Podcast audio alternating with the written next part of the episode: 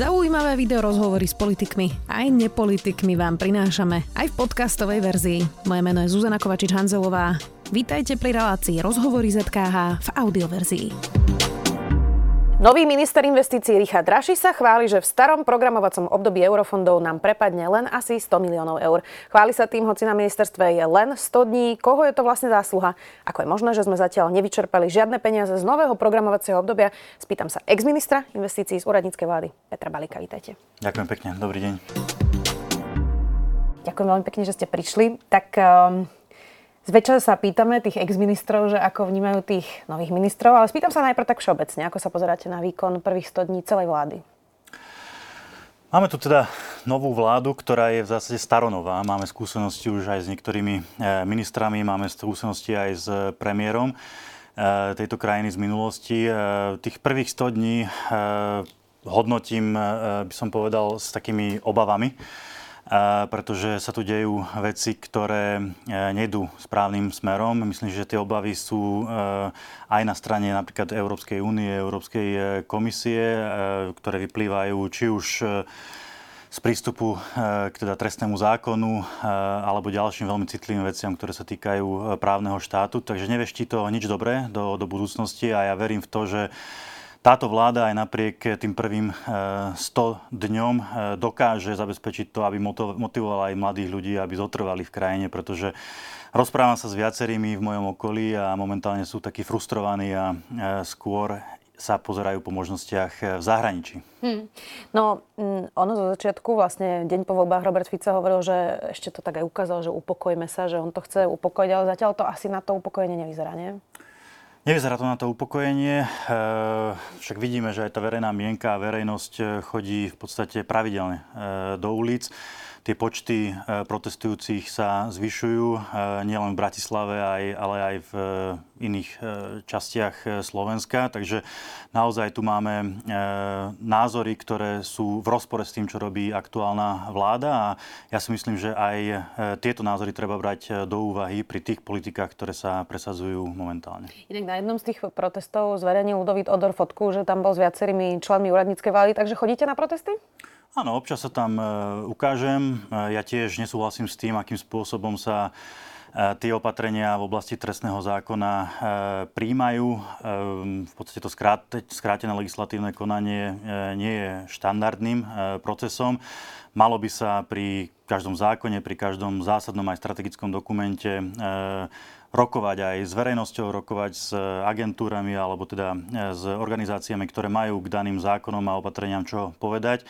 Na takýto, eh, na takýto prístup máme nástroj, ktorý sa volá mimo, eh, teda medzirezortné pripomienkové konanie. Toto bolo taktiež eh, pri trestnom zákone obídené. A aj my ako úradnícka vláda sme sa snažili vyvarovať takýmto skráteným konaniam, pretože to nevyvoláva pozitívne reakcie v spoločnosti a práve preto som sa rozhodol vyjadriť aj takýmto spôsobom svoj, svoj názor. Tie protesty sú mimoriadne mm, pokojné a ja si myslím, že v demokratickom štáte je úplne štandardné, že vyjadríme e, svoj názor. Jednoznačne to vôbec nerozporujem. Inak Ľudový Dodor ohlásil, že bude viesť kandidátku progresívneho Slovenska. Tak vy ste boli vláda odborníkov, úradnícka vláda. Um, môže sa niekomu teraz zdať, že to vlastne tak nebolo a že ste boli vládou progresívneho Slovenska. Tak um, ako sa pozeráte na krok Ľudovita Odora, že išiel na kandidátku? Ja si myslím, že z jeho strany to bol taký logický krok. E, myslím si, že ten kapitál politický, ktorý si vytvoril aj tým správnym prístupom k veciam verejným, aj to, tým upokojením situácie, ktorú sme nastolili ako, ako úradnícká vláda. Myslím si, že pokiaľ naozaj sa chce v budúcnosti zodpovedať aj svojim deťom a svojim e, vnúčatám, tak je správne, že sa bude snažiť e, meniť e, veci verejné v tejto krajine aj tým kapitálom, ktorý si, ktorý si vytvoril. Takže tento krok si myslím, že je takým logickým vyústením jeho, jeho práce. To, že nejakým spôsobom sám seba alebo úradnickú vládu zafarbil, si, si nemyslím. V podstate bolo to jeho rozhodnutie. My ako ministri a ministerky tejto úradníckej vlády sme k tomu v podstate nemali čo povedať. Treba povedať, že viacerí ministri a ministerky z tejto vlády sú aj konzervatívne zmýšľajúcimi ministrami alebo bývalými ministrami a ministerkami. Preto sa nedá povedať, že táto vláda bola vládou PS. Bola to naozaj e, technokratická, úradnícká vláda, odborná vláda a, nemali sme blízko k žiadnej politickej strane. Vy neplánujete politickú kariéru? Nikdy nehovor nikdy. E, mňa tá pozícia exekutíve e, naozaj bavila ako ministra investícií regionálneho rozvoja, takže e, v budúcnosti sa možno v politike opäť e, objavím. Zatiaľ si e, však myslím, že moje miesto je stále v takej odbornej sfére. Stále sa snažím získavať ďalšie odborné skúsenosti a možno využívať aj tie odborné skúsenosti a manažerské skúsenosti, ktoré mám eh, k tomu, aby sme eh, vytvárali možno lepšie prostredie na Slovensku alebo aj v rámci Európskej únie. Takže zatiaľ nie, ale nikdy nehovor nikdy. Rozumiem. Eh, prejdeme hneď na Eurofondy. Ešte mám jednu poslednú otázku a to predseda vlády Robert Fico sa v tieto dni vo videu na sociálnej sieti vyjadril, že platy ministrov sú nízke a mali by sa zvýšiť. Argumentuje aj záťažou a tiež porovnaním s platmi poslancov, ktorí na rozdiel od ministrov teda podľa neho nemajú žiadnu zodpovednosť.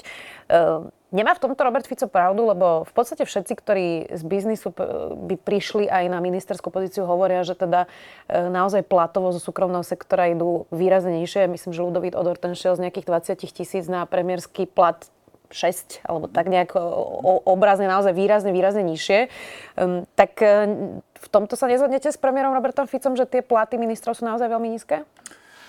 Ja si myslím, že to, čo pomenoval Robert Fico, je reálnym problémom. E, a môžem to povedať možno aj na konkrétnom príklade, že keď som pôsobil na ministerstve investícií ako generálny riaditeľ a následne som bol vymenovaný za ministra úradníckej vlády, tak sa mi navýšil plat o priemere približne o 500 eur.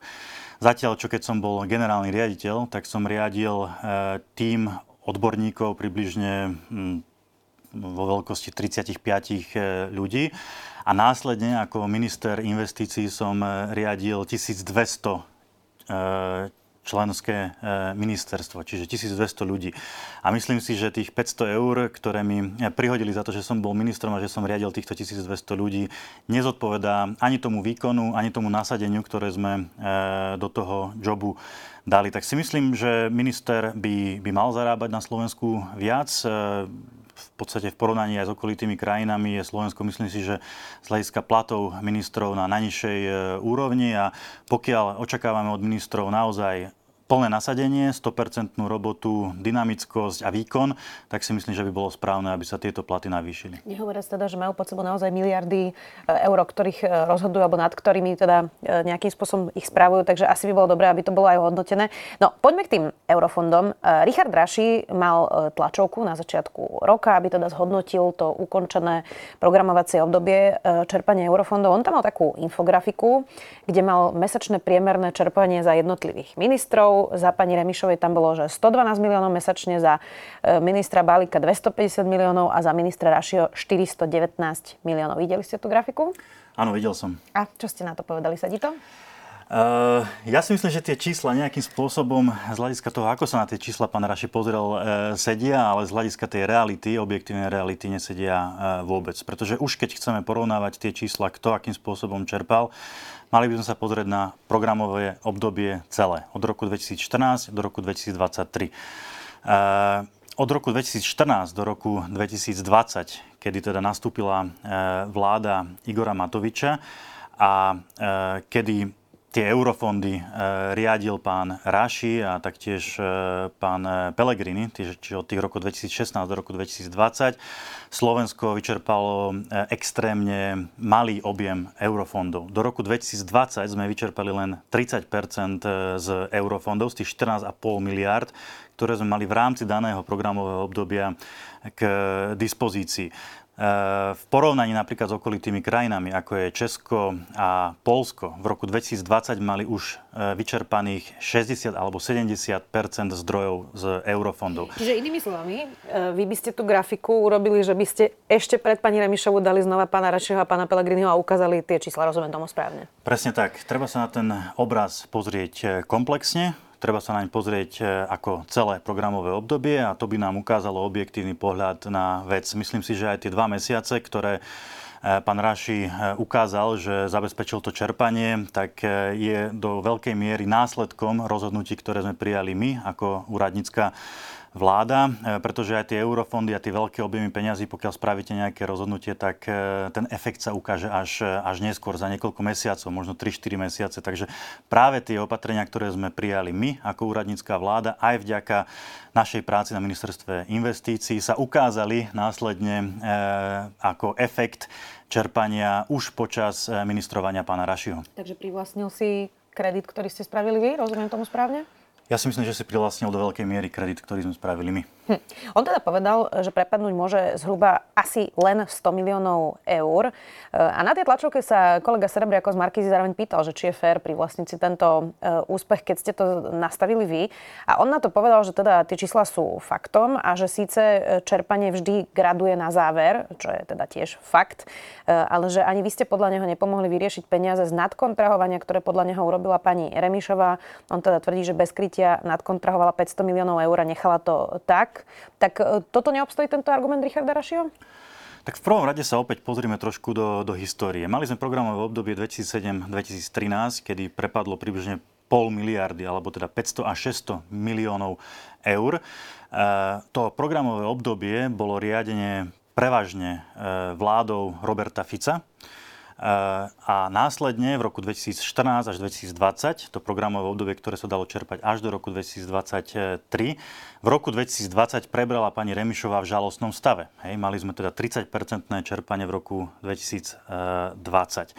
Následne sa to čerpanie zintenzívnilo. Zintenzívnilo sa to aj vďaka tomu, že eh, aj pani Remišová sa obklopila eh, odborníkmi, ktorí dokázali eh, teda motivovať úradníkov pod sebou, aby koordinovali lepšie tie eurofondy naprieč ministerstvami.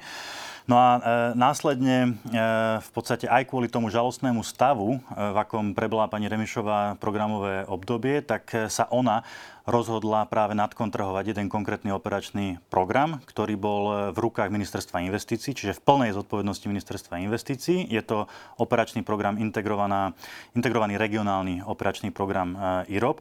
Ten dôvod, prečo sa ho rozhodla nadkontrahovať, je, že v podstate spomedzi všetkých operačných programov, ktoré sme v roku 2020 prebrali, tak práve IROP bol v najhoršom stave. Čiže bolo treba naozaj niečo spraviť, bolo treba ho aj nadkontrahovať a sústrediť sa na e, viaceré e, projekty, okrem tých, ktoré boli e, v rámci toho operačného programu plánované.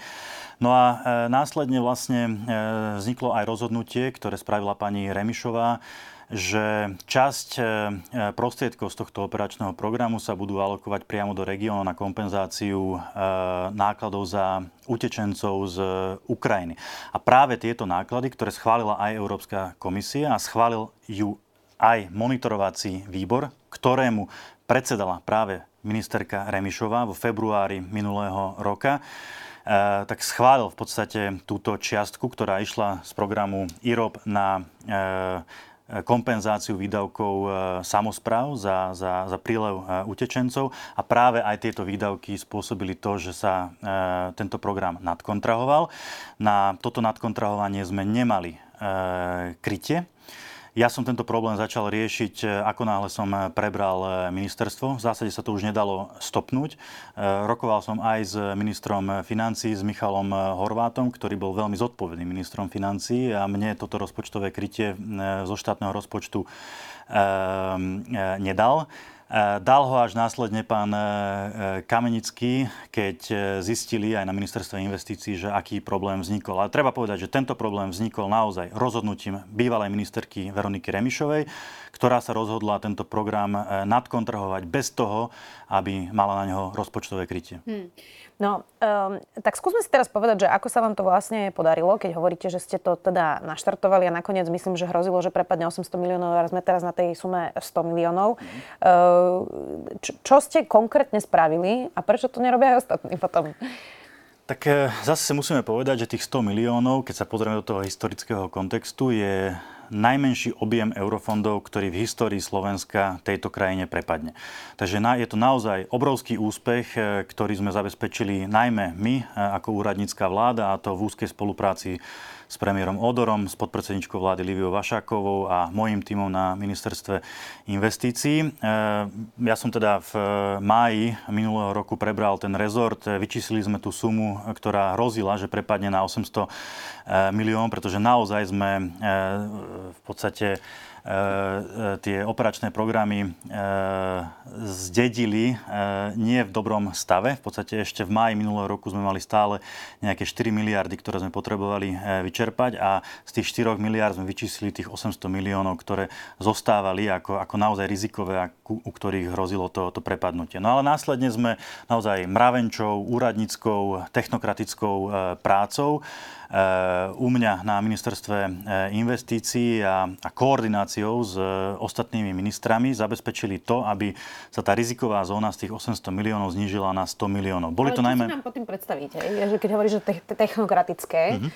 čo je? Že vy ste si prešli tie projekty, zistili ste, kde to stojí, ako to zrýchliť, alebo čo bolo vlastne to technokratické, čo ste tam robili? Áno, prvé technokratické bolo to, že sme si sadli s rezortnými ministrami ku konkrétnym projektom a pozreli sme sa na konkrétne problémy pri tých projektoch, prečo tie, programy, e, tie projekty sa nerealizujú, prečo nenapredujú.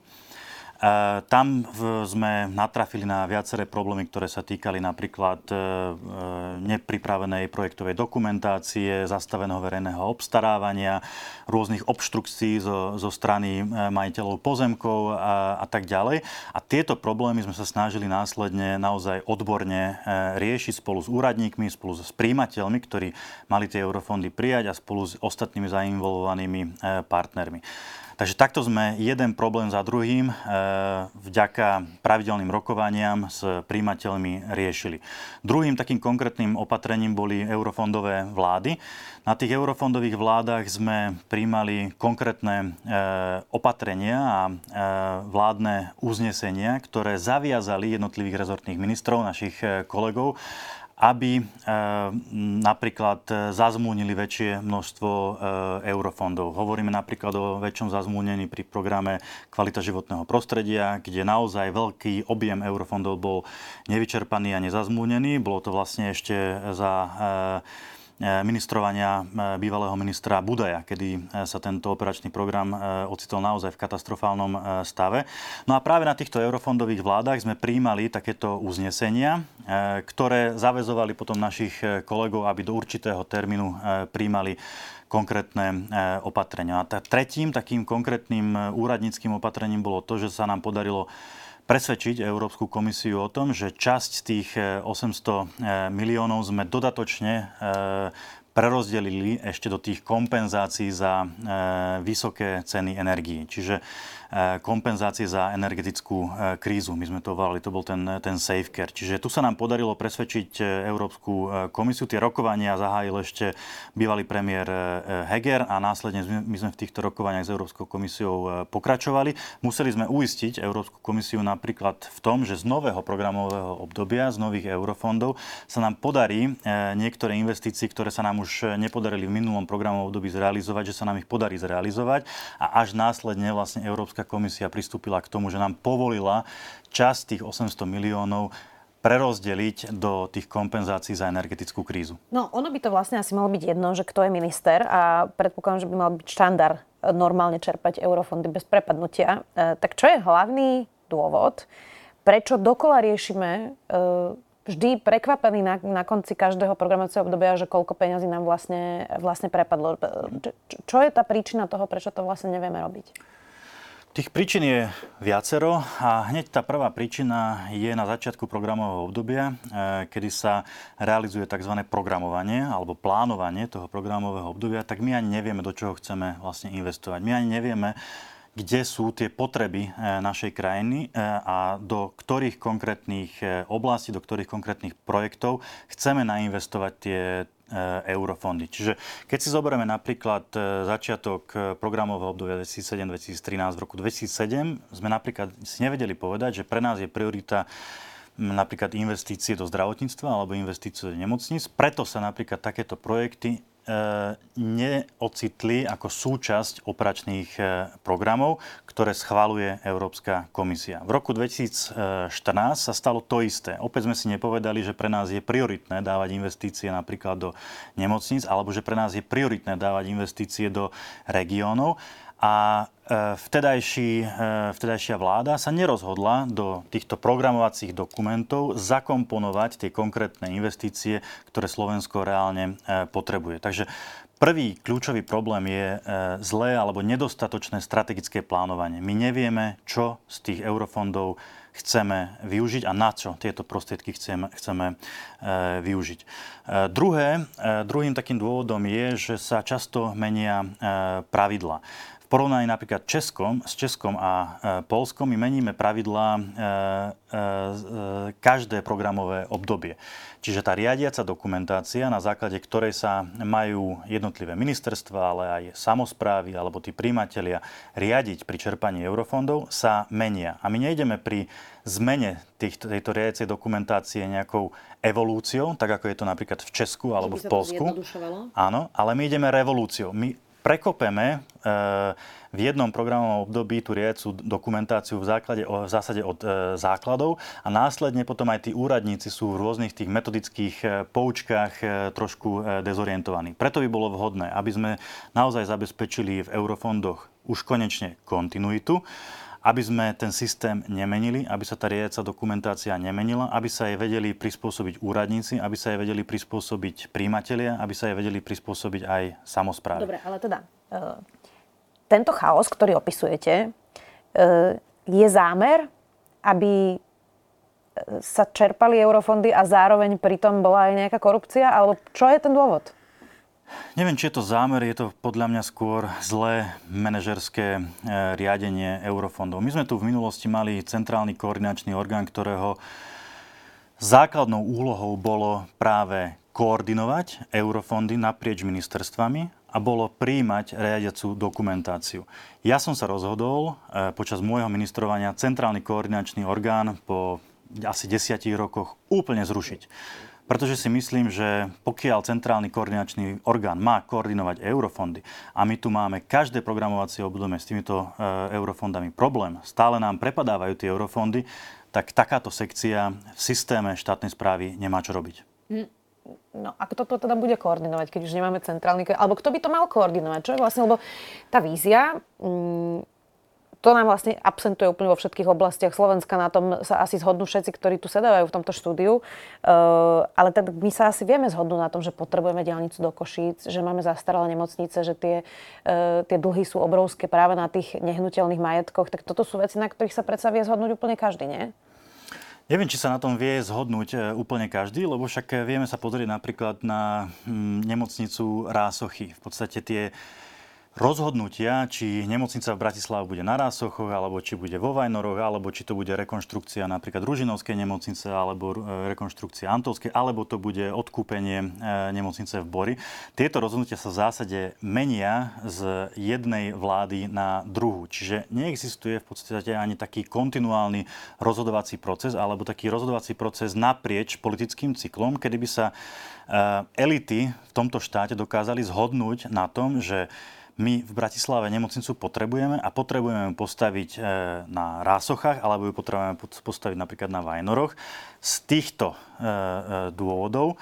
A keď príde nová vláda, tak v podstate šmahom jednej ruky zruší rozhodnutia, ktoré sa týkajú takéto strategickej investície, ako je napríklad nemocnica v, v Bratislave. Čiže my síce vieme, že tú nemocnicu potrebujeme, ale nevieme sa zahodnúť na tom, kde ju potrebujeme a nevieme toto rozhodnutie spraviť naprieč politickým cyklom ako jedna spoločnosť. Z vašej skúsenosti je lepšie pokračovať aj v možno zdanlivom zlom rozhodnutí predošlej vlády, ako začať celé na novo?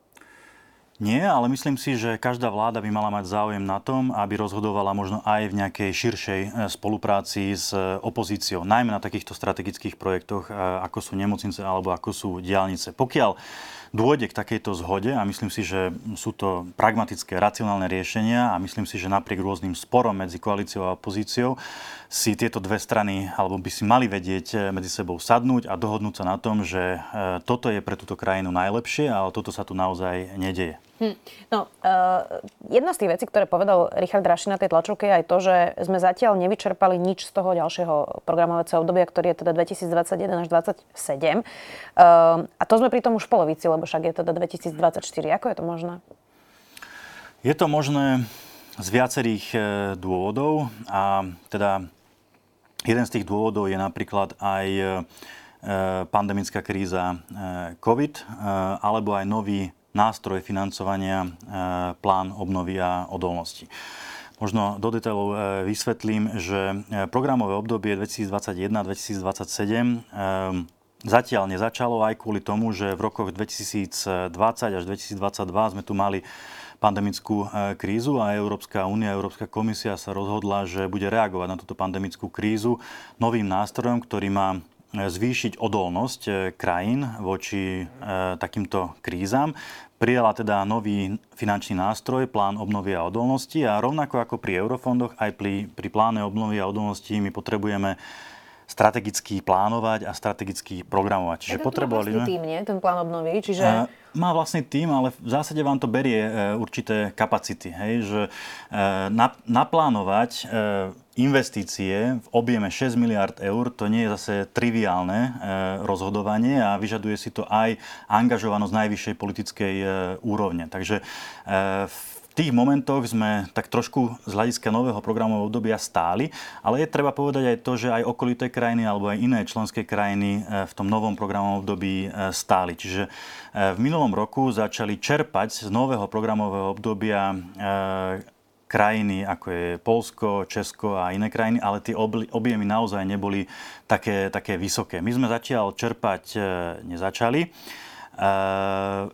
A v podstate sme nezačali aj kvôli tomu, že to, čo som spomínal, že sa v tých eurofondoch robí často revolúcia, tak tá revolúcia sa opäť e, odohrala a odohrala sa rozhodnutím vlastne bývalej vlády alebo ministerky e, Remišovej o tom, že nové programové obdobie alebo v novom programovom období budeme mať jeden operačný e, program čo v zásade si myslím, že zjednoduší systém, ale nie som si istý, že je dobrým rozhodnutím. Určite by bolo fajn znížiť alebo zredukovať počet operačných programov, ale nemyslím si, že zredukovať ho na jeden bolo tým najsprávnejším e, rozhodnutím. Takže opäť sme v tom eurofondovom svete spravili revolúciu. E, prispôsobovať sa tej revolúcii istý čas trvalo. Popri tom sme tu mali iný finančný nástroj, plán obnovy a odolnosti, ktorý bolo treba naplánovať a naprogramovať a začať čerpať. A kvôli tomu sa následne vlastne posunulo začatie toho nového programového obdobia. No, to, čo tu vlastne hovorili ľudia pri pláne obnovy a najmä teda v, tom, v, tom, v tej oblasti zdravotníctva bolo, že my nemáme pripravené projekty na nové nemocnice, presne z tých strategických dôvodov, ktoré vy opisujete, že vlastne ten najpripravenejší projekt bol nemocnica v Martine, aj tam vidíme, že je množstvo vecí, ktoré sú problematické, že sa nikto neprihlásil na realizáciu a tak ďalej a tak ďalej. Nemusíme zachádzať teraz do tých podrobností.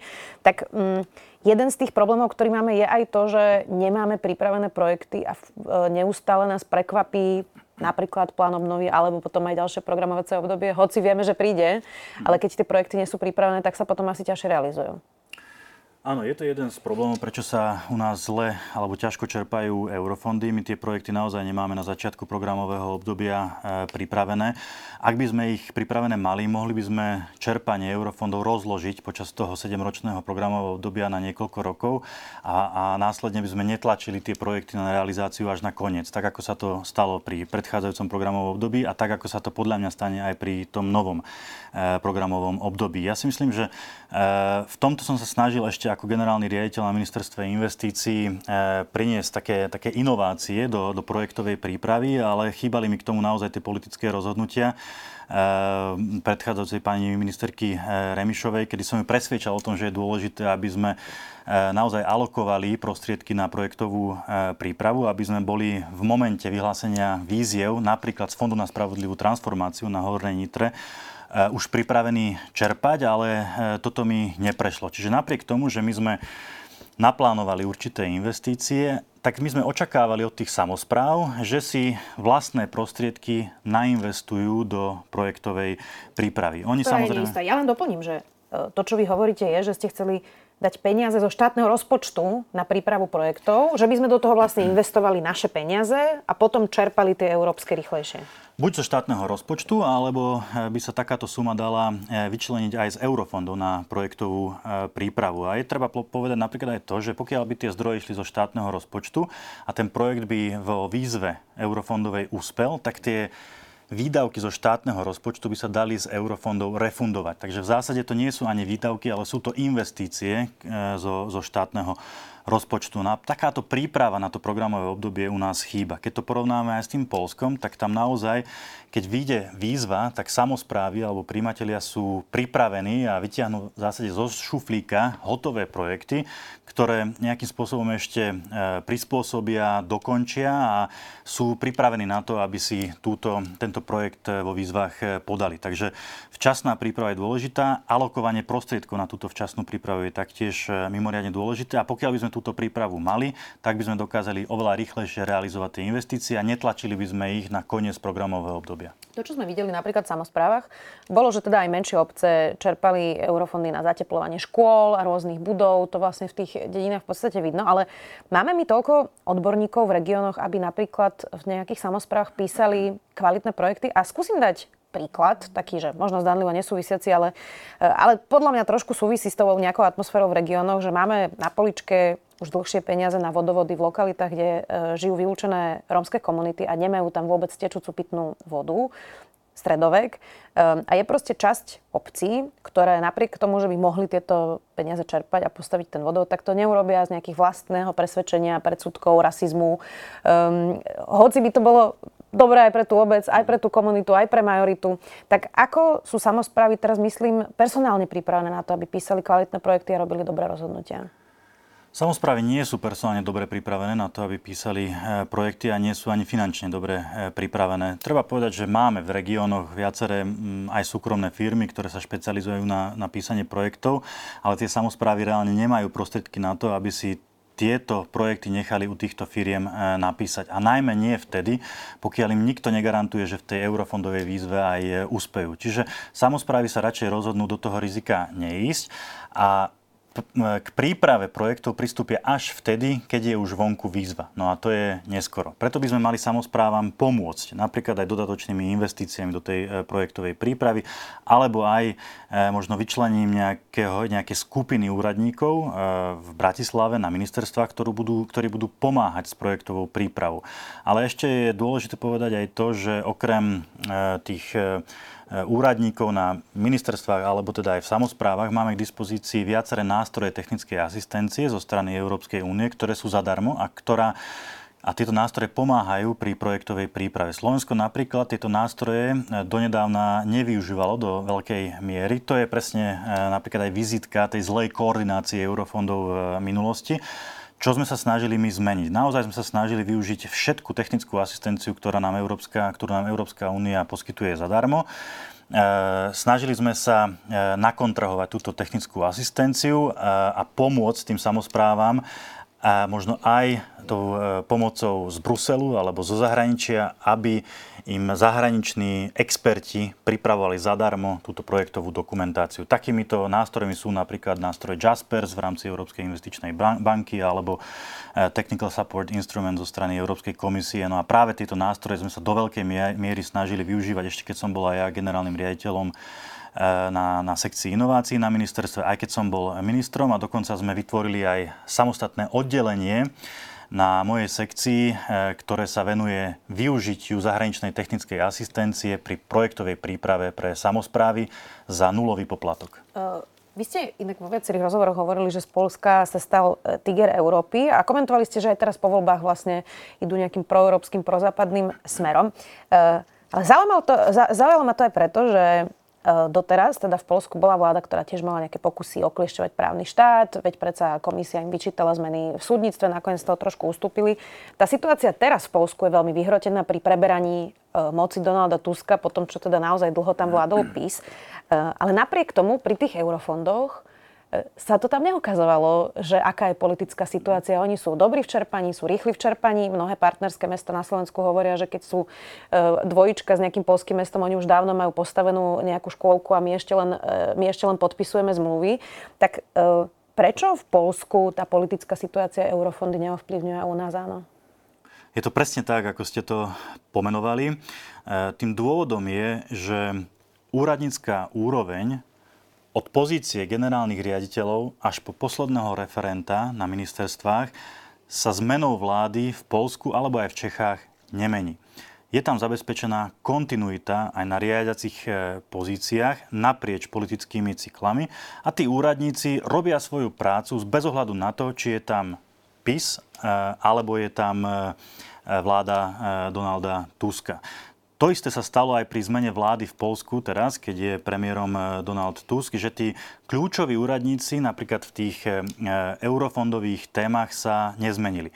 No a tu prichádza opäť kameň úrazu, pretože my sme mali taktiež voľby minulý rok a robíme presný opak, ako robia Poliaci. Ten opak robíme nie len na ministerstve životného prostredia, ministerstve obrany, ale aj na ministerstve investícií a regionálneho rozvoja, ktoré má riadiť a koordinovať eurofondy.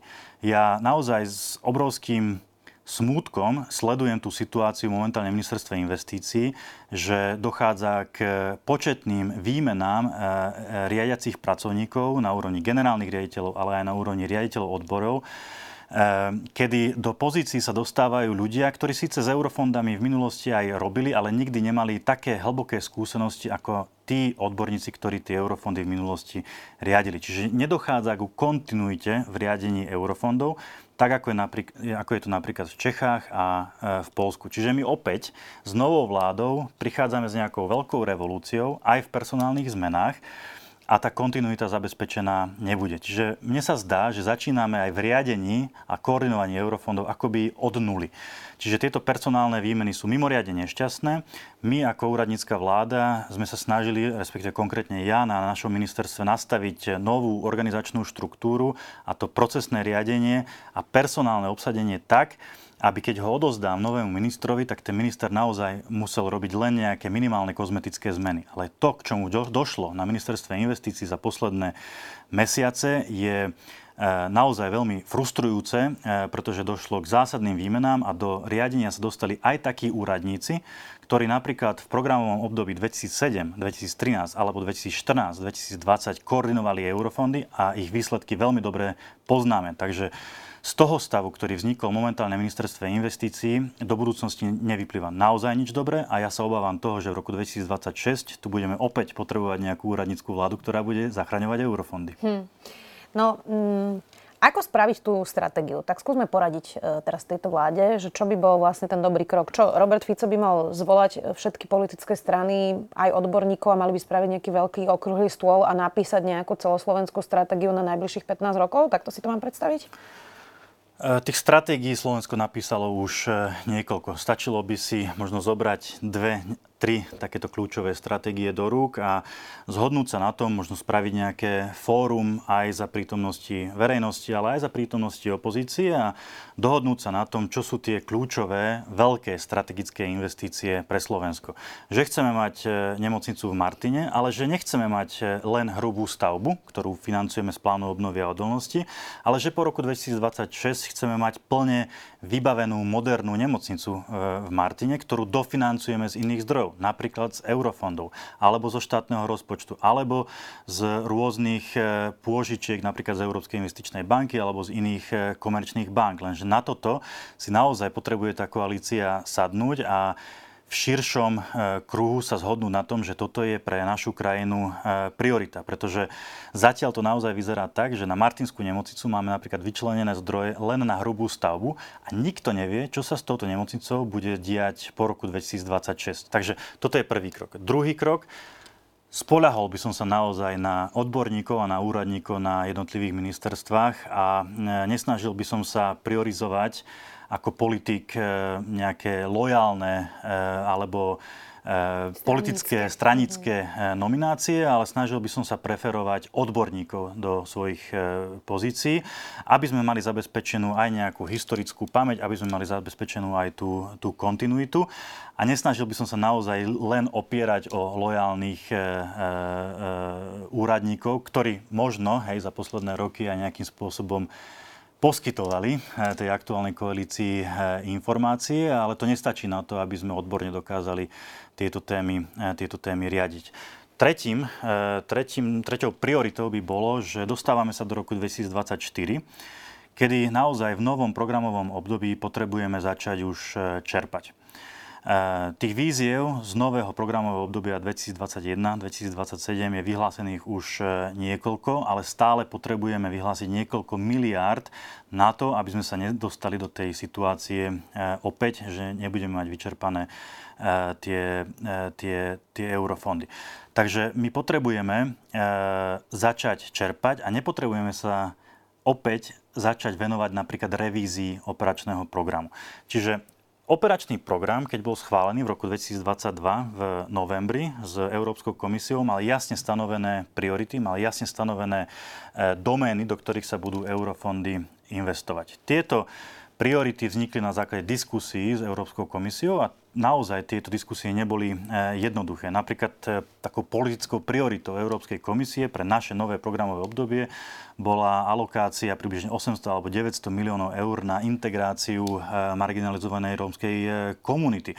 A my sa teraz v tomto roku rozhodneme revidovať tieto priority, čiže prichádzame opäť k veľmi ťažkým, komplikovaným diskusiám s Európskou komisiou, kedy tá energia politických elít, ministrov, ale aj úradníkov sa bude venovať eh, eh, zmene operačného programu, zmene a redefinícii tých priorit a nie tomu, čomu sa máme venovať, čiže čerpaniu a vyhlasovaniu víziev. Takže v prvom rade by som sa naozaj sústredil na to, aby pokiaľ tú revíziu chcú spraviť, aby bola nejaká menšia tá revízia, aby sa sústredili na vyhlasovanie víziev, aby sa sústredili na čerpanie, pretože pokiaľ nám zobere energiu e, e, tá, to, to otvorenie pandorinej skrinky s Európskou komisiou a renegociácia tých e, priorít, tak sa naozaj zahltíme takou prácou, ktorá nebude mať žiadny vplyv na to čerpanie. Hm.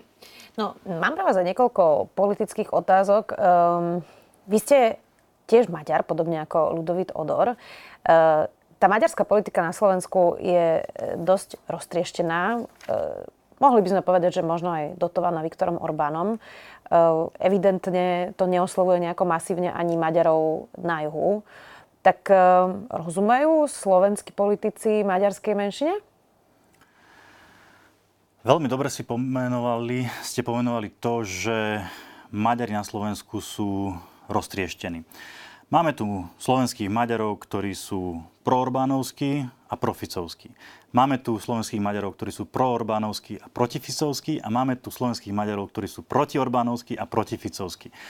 A e, v zásade nedokážeme nájsť tú jednotnosť e, e, v spoločnej politike tak, aby sme dokázali dostať nejakú jednu politickú reprezentáciu do parlamentu. A je to podľa mňa aj kvôli tomu, že tá politická reprezentácia maďarská na Slovensku sa venuje oveľa viac problémom, ktoré netrápia, netrápia maďarskú menšinu na Slovensku. Napríklad, Napríklad e,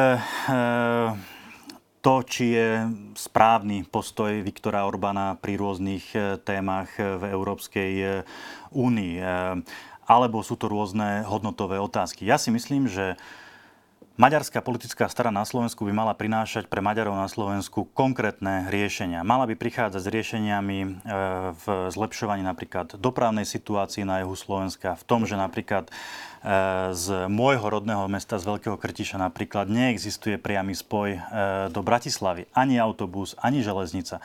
Mala by sa venovať tomu, akým spôsobom dokáže napríklad maďarská menšina na Slovensku využívať infraštruktúru zdravotníckých zariadení v Maďarsku, alebo opačne, ako môžu Maďari využívať infraštruktúru na Slovensku. Toto sú témy, ktoré majú zaujímať tú politickú špičku Eh, eh, na Slovensku, tú, tú maďarskú eh, reprezentáciu. A pomenej by sa mali venovať možno tomu, čo sa deje v Maďarsku, čo sa deje s politikou nejakého veľkého Maďarska, alebo čo sa napríklad deje s inými neviem, hodnotovými e, otázkami, ktoré sú pre Maďarov žijúcich na Slovensku naozaj nepodstatné. Otázka je, že či ten koncept e, nejakej maďarskej strany nie je už vyčerpaný, pretože dlho sme mali v parlamente maďarské strany, alebo teda maďarskú stranu. Potom Bela Bugar prišiel s tým konceptom toho mosta, že aj slovenská, aj maďarská strana nejaký taký mix. A teraz sa ukazuje, že v podstate Maďari asi volia slovenské strany. Tak nemôže to niekto pochopiť aj tak, že ten koncept maďarskej národnostnej strany sa prosto vyčerpal? No ja si myslím, že tí Maďari na Slovensku volia slovenské strany aj kvôli tomu, že nevidia zmysel v tom, aby volili maďarskú stranu na Slovensku, pretože oni nechcú dostávať do e, parlamentu rôznych e, darebákov, ktorí sa ocitnú napríklad na, e, e, na, na tej e, kandidátnej listine. Poznáme viacerých takýchto politikov, ktorí napríklad sú momentálne na kandidátke alebo boli na kandidátke aliancie. A v zásade pre nich je dôležitejšie dať ten hlas politickej strane, u ktorej si myslia, že dokáže zmeniť ich život v budúcnosti k lepšiemu. Ak tie riešenia nevidia u maďarskej politickej strany, tak im ten hlas nedajú. Ale ja si myslím, že pokiaľ by tu takáto maďarská strana existovala možno taká technokratická alebo nejaká úradnícká maďarská strana, ktorá by naozaj sa snažila prinášať riešenia pre tie južné regióny z hľadiska, ako som spomínal, dopravnej situácie, školstva a tak ďalej, tak ja si myslím, že tí slovenskí Maďari by oveľa radšej volili takúto stranu, ako by ten hlas eh, hodili nejakej eh, mm, štandardnej slovenskej politickej strane. No a máte takéto ambície v tej menšinovej maďarskej politike? Zatiaľ takéto ambície e, nemám, ale ja si myslím, že na Slovensku máme ten níž. Čo to znamená? Že možno v budúcnosti sa vytvorí ten priestor na to, aby tu takáto politická e, strana e, vznikla, ale ja si myslím, že je dôležité, aby maďarská menšina na Slovensku držala pokope pretože aj tie počty eh, Maďarov žijúcich na Slovensku sa, sa znižujú. Je to aj vplyvom eh, školstva a aj vplyvom možno nejakých kultúrnych eh, podmienok, ktoré sú, ktoré sú vytvárané. Niekedy sme tu mali 10% Maďarov žijúcich na Slovensku, teraz tu máme 8% Maďarov.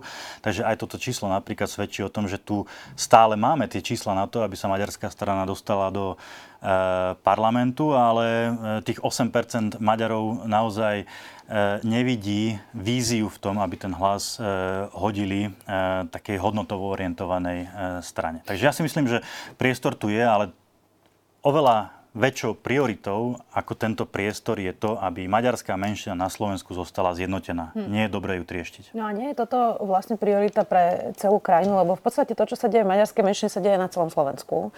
Tá spoločnosť je veľmi polarizovaná, e, javí sa, že až nezlučiteľne. E, tak nie je toto celoslovenský problém, nie len problém maďarskej menšiny? Áno, tá e, spoločnosť je mimoriadne polarizovaná, vyplýva to možno aj z,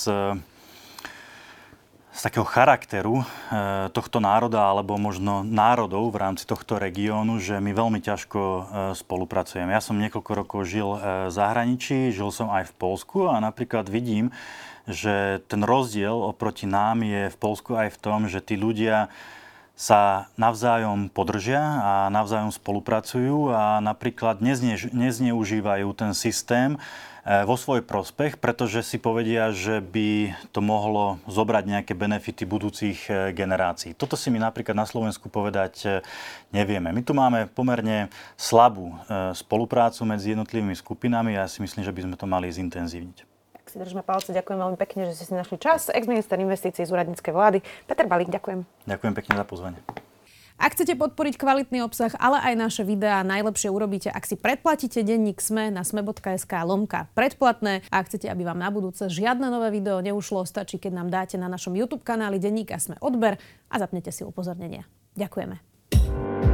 Počúvali ste podcastovú verziu relácie Rozhovory ZKH. Už tradične nás nájdete na streamovacích službách, vo vašich domácich asistentoch, na Sme.sk, v sekcii Sme video a samozrejme aj na našom YouTube kanáli Denníka Sme. Ďakujeme.